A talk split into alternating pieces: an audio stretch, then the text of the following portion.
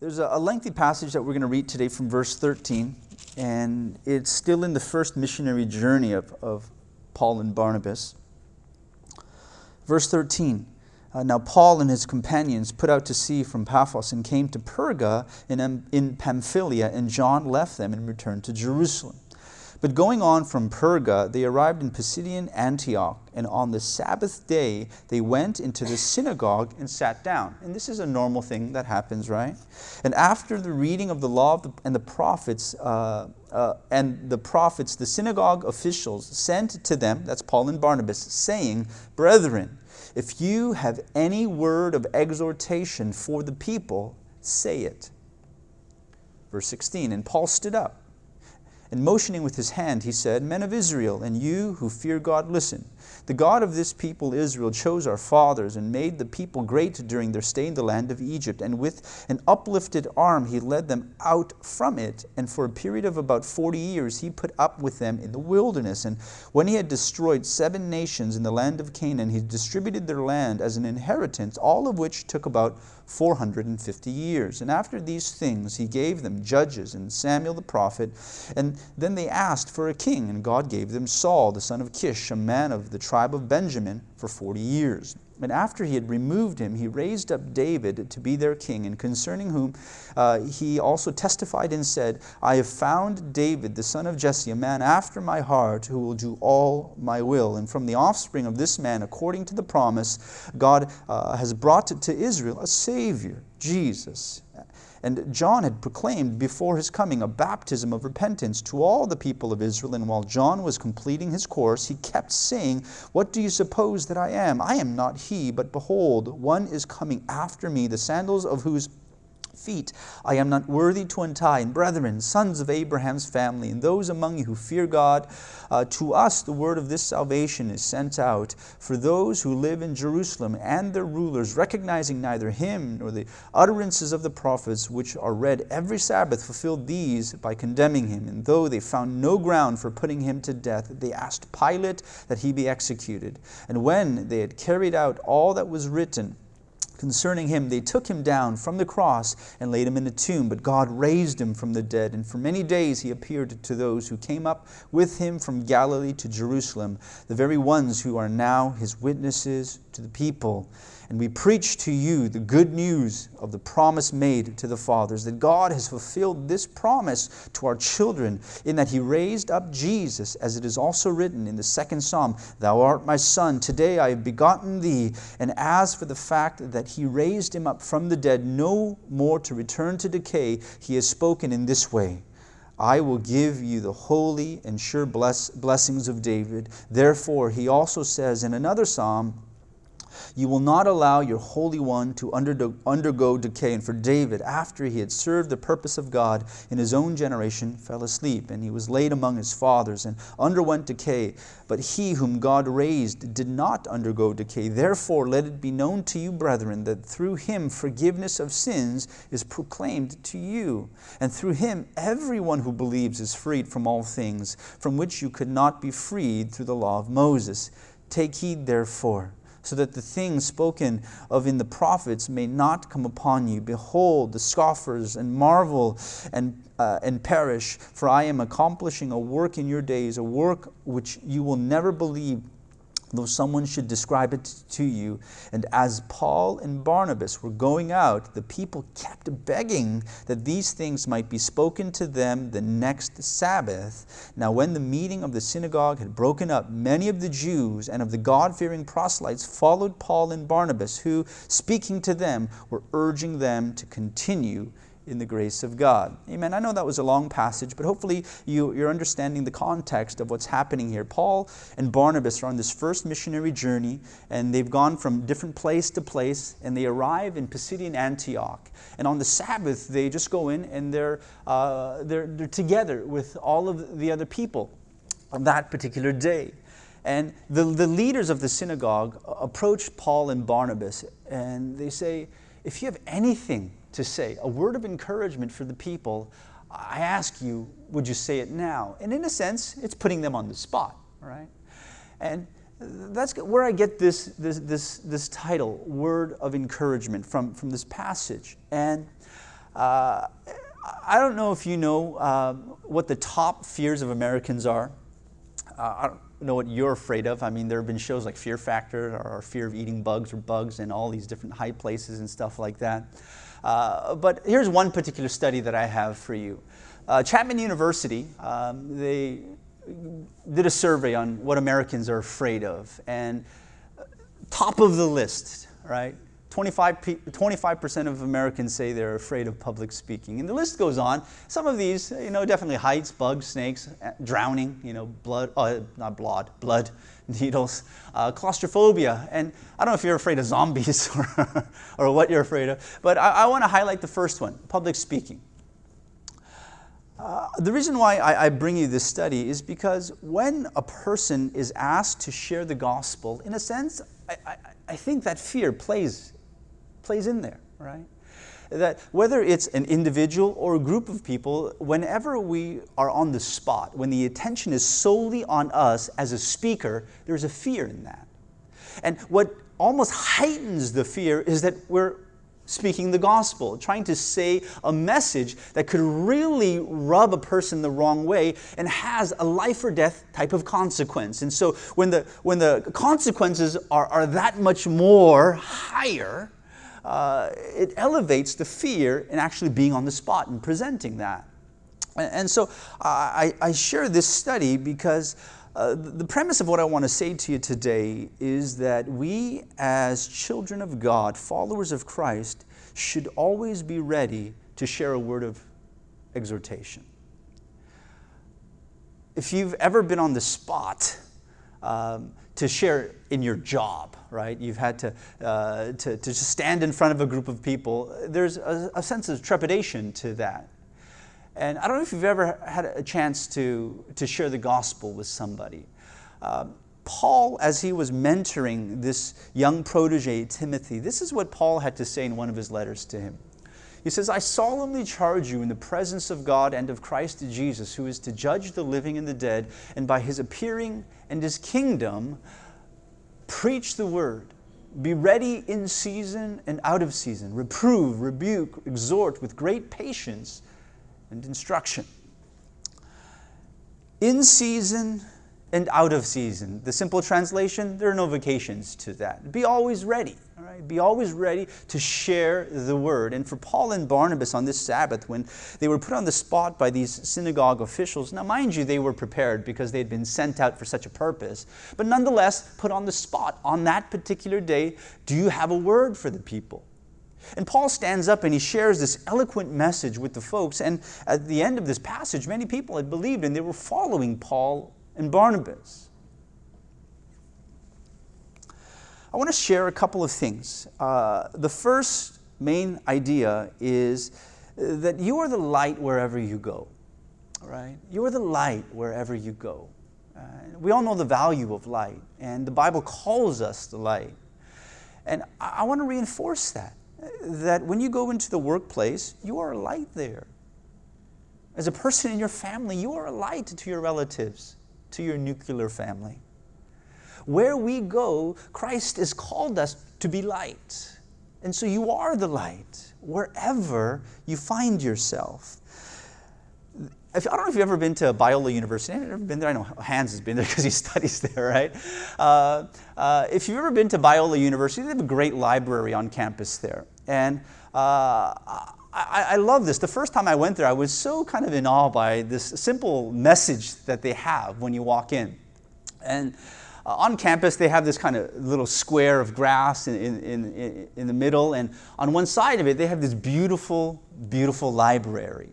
And when you enter the library, there is the phrase on top, I am the light of the world, referring to what Jesus said of himself I am the light of the world. And so you go in believing and knowing that Jesus says that he is the light, and you go do your thing, you study whatever you do there. And when you leave, there is another phrase on the other side, the inside of that outer wall, and it says, You are the light of the world. And I love the message of that. Understanding you're walking into this place where you're studying the Word of God, and Jesus is the light of the world. And after attaining the knowledge or whatever you've done there, know that you go out into the world, and God says, You're the light. And so we are the light because the light, the true light, resides within us. That we are the light wherever we go, that we ought to humbly yet boldly shine whenever needed. I shared this before. Um, on the third, third Saturday of, of, the month, there is this uh, outreach effort in Costa Mesa, right? Serving the homeless. And the first time I went was the month before Thanksgiving of last year. So it was October of 2016. And it was the first time I had gone, and um, you know I was interested in maybe bringing our, some of our church members, maybe for the Thanksgiving month, and I didn't want to just show up on Thanksgiving, so I decided I wanted to go the month before. So that's why I went in October of last year. And you know, meeting with uh, the coordinator and you know the different people that, that have a semi-leadership role over there, very very nice folks. And uh, I think it was that first month where they asked me, you know, um, uh, once I was talking with them, what I did, and I said I was a pastor in the area, right? And whether it was the second or third, maybe it was the second or third month, I don't know if it was November or December, um, there was normally a pastor that speaks um, because the, the, the order of events for this serving from 1 to 5 is prepping food from you know, all the way until 4 o'clock and getting ready through an orientation and then serving the food from 4. But before the food gets out, there's a short service. And so there's a couple of songs of worship and then uh, somebody comes up to share a short message, and then there's some prayer, singing happy birthday if anyone had a birthday, and then serving the food and then cleaning up. And uh, one particular day, uh, uh, when I first got there, there was a pastor from the host church that always spoke the message. And whether it was the second or third month, I, I don't remember right now. Um, you know, I, am there and we're, we're doing whatever we're doing to prep, and literally, like 10 minutes before uh, uh, the service was supposed to start, the, the, the other pastor that normally spoke wasn't there. And so the coordinator, uh, the president over there at Stanbridge, uh, he comes up to me, hey, you know, um, can you speak today, right? And I, I mean, I, speak normally, but I, I, tell you honestly, I was nervous, right? I mean, it's, I'm speaking to a demographic that I normally don't speak to, right? And I had no time to prepare. I had nothing to think about. I didn't have a Bible on me, right? And so if I have my phone, I know I have a Bible app there, but I got no notes in my Bible app. All my notes that I've written down are, are in my Bible, in the margins here. And so if I have this Bible, I feel very confident wherever I can go to share a word because I can open up and I can see something in there that I've written and interacted with. But suddenly, 10 minutes before we had to go up, I had my phone with me and he's asking me, The pastor's not here, can you share a word? And my heart started to race. I was like, uh, um, but a pastor should be able to speak. So I said, okay, right? I, I, I, just agreed. And so immediately I left there. I walked outside. I sat on a large rock. I took out my phone. I opened up the Bible app and said, Lord, what do you want to say, right? And my, uh, my whole thought process through, through this was number one, God, what do you want to say? How can I make a connection, right? And Uh, I started to sit there and just kind of quiet my heart. And uh, as I was just trying to interact and converse with God and, and imagine the group of people that were to be my listeners, God said a, a word in my heart. And I didn't speak for a long time, I think maybe seven minutes or so, right? It wasn't a long message by any means. But it did put me on the spot. But there, there's something that I want to communicate here. Now, when you go to a space, you might not be called to preach a message, right? You might not be called to, to, to go to a, a large group or a group of 50 or 60 and someone's going to say, hey, can you preach a sermon, right? A five, 10 minute sermon. That might not be the case. Uh, but there are times where spontaneously there are opportunities for you to share the gospel with somebody or a small group of people. And what I want to say to you today is this that as a follower of Jesus, you called to share a word. A word. To be able to share, whether a full gospel presentation, some sort of exhortation, that be ready for that. To know that when God sends you out into the world, wherever that world takes you, whatever path you might find yourself on, that you are called as a light to that path and as a light, if you are in a dark space and you're the only one with a flashlight, I guarantee you people will gravitate to you. Guarantee. And God has called us as lights. And He says, You are the light of the world. And so wherever you go, that we are called to shine that light. some years ago, um, I, this was before we started City Chapel. Some years ago, I, I took a, a team, a handful of people to India one time.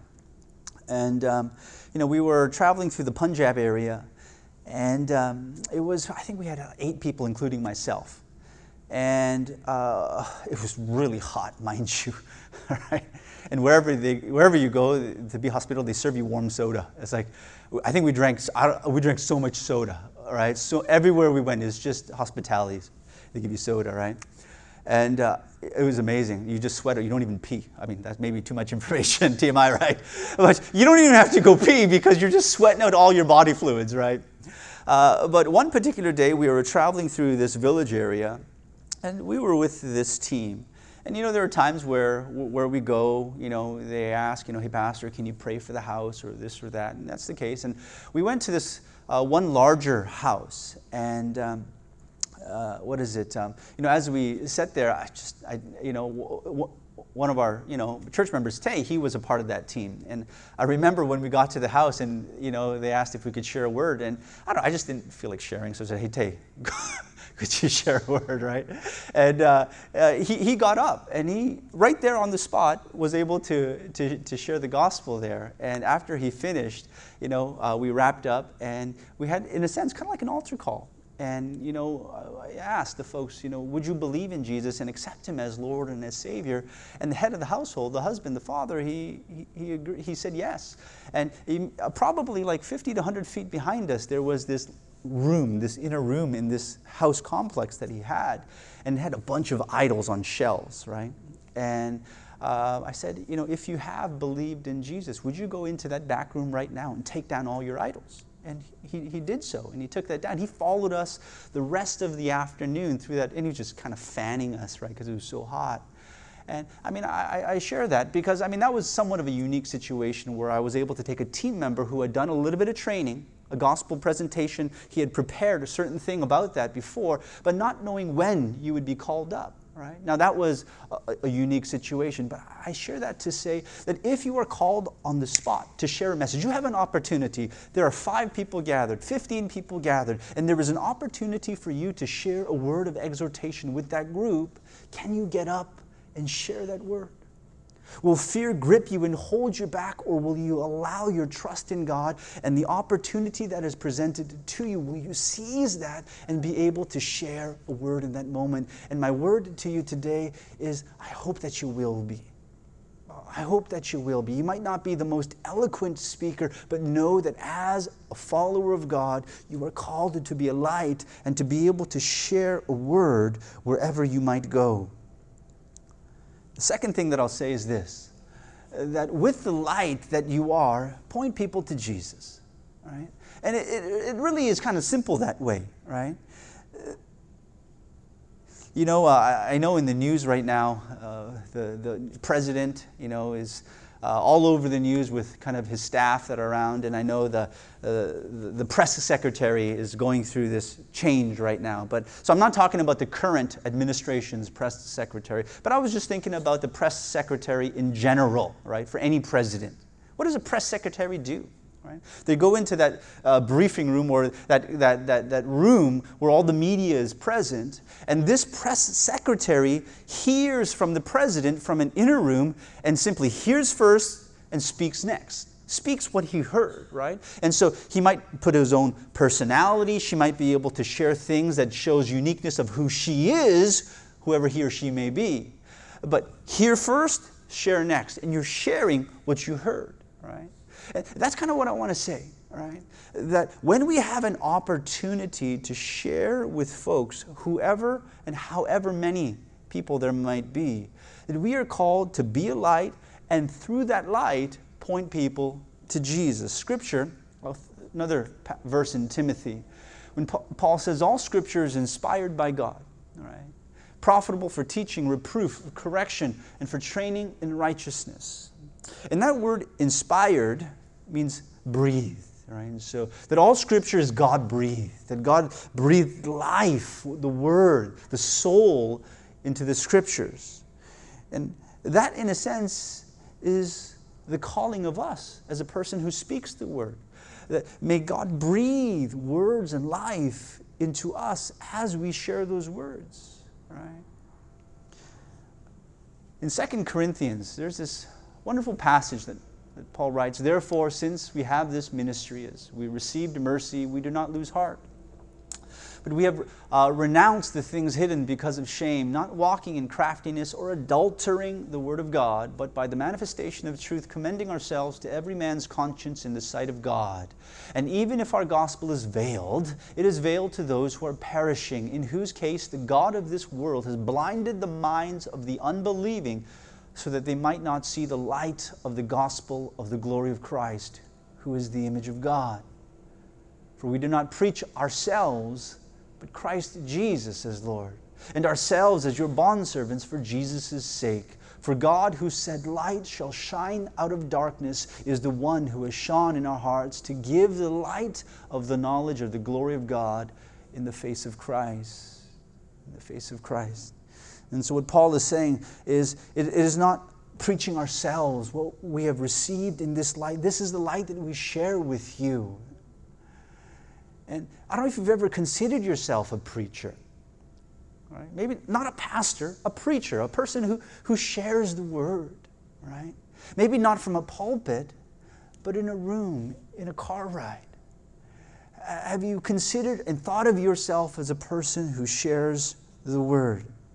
And from our passage, let me give you a simple outline because at times I think we can get stumbled. You know, what do I say if I, if I have an opportunity, right? We, we fear that we might say the wrong things. When you ask people, you know, why are you afraid to, to share your faith? A lot of the times people will say is, I, I don't have all the answers. I don't know what to say all the time, right? And I think that's a, that's a valid thing to a certain extent, you know, that there needs to be our ability to be able to understand uh, basic tenets uh, of our faith. But let me give you a simple outline or just three simple bullet points of uh, at least a place to start if you've ever been given or you will be uh, given an opportunity to share the gospel. And I take kind of the ideas of these three bullet points from the passage that we read for Paul and what he was sharing to that congregation in Pisidian Antioch, right? And so, as a first idea, share a history of what God has done. Now, this is making it personal, right? This is establishing a connection, and that's exactly what Paul did. He stood up in front of these uh, Jews and proselytes uh, that were there, and he uh, just be, recounts the history of the nation. And he starts all the way back in Egypt and he begins to record what God had done through them. And he's kind of crafting this theme and this line through it. And he connects from David and he goes straight to Jesus. And then he begins to go from Jesus and he, and he begins to share the faith continually and how salvation or forgiveness is received, right? And so he's sharing a history of what God has done. And so for you and your standpoint, you might not have to, if you've given an opportunity in front of a relative or friend to share a, share, share a message of exhortation or the gospel with them, you don't have to start with. You know, you don't have to, to go there. But why I say this is begin to share a testimony of what God has done in your life. How is your life different because Jesus is present? You start there. Start with, with a place of, of personal connection to the gospel. How has it affected you? What, what has God done in your life? Start there. I think that's a great place to start whenever sharing the gospel with somebody. Right? And so start there. And secondly, use scripture, you know. You know, if you have a few Bible verses that you've memorized, understanding the basic ideas of what the gospel is presenting. And you can, of course, start from the famous John 3.16, go through the famous verses of, of Romans where all have fallen short, right? And we talk about the grace of God, and it's not by what we have done, but what God has done for us, and understanding basic scriptures of salvation. Right? So you start from what God has done in your life, a history there. Secondly, use the Bible. Be able to share and allow the message that you speak to come from truths presented in Scripture. Right? It doesn't have to be exhaustive. It could be basic, but it must be present. Okay? And lastly, let me sh- say this. After you share what God has done in your life and you use Scripture, point people to Jesus. May that be the, the, the funnel of where you're going. Because as Paul was writing in our passage, or speaking as it's recorded. In verse 38, therefore let it be known to you, brethren, that through him, Jesus, forgiveness of sins is proclaimed to you. And this is where he was leading the people all along, starting from the history of the nation and going, and he's saying it is through Jesus that this forgiveness is being spoken to you. And you point people there.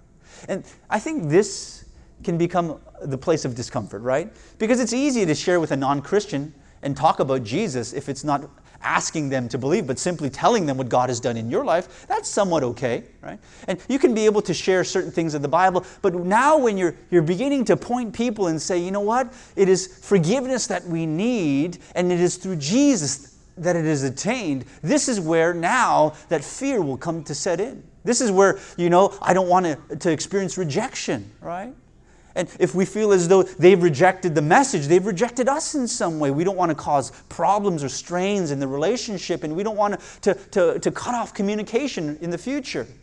And so we don't want to put people there to say, Will you believe in Jesus? But in the end, sharing the gospel, it must point people to this that it's not just a testimony of what God has done in our lives, and it's not just an objective scripture, it is something that is applicable to all of us and we point people to Jesus. Right? And I, I think this is a, a real simple way. Share what God has done in your life. Stand from the, the verses and truths of the Bible, and with that, point a light to Christ and say, This is where we need to go. And so I end. You guys come back.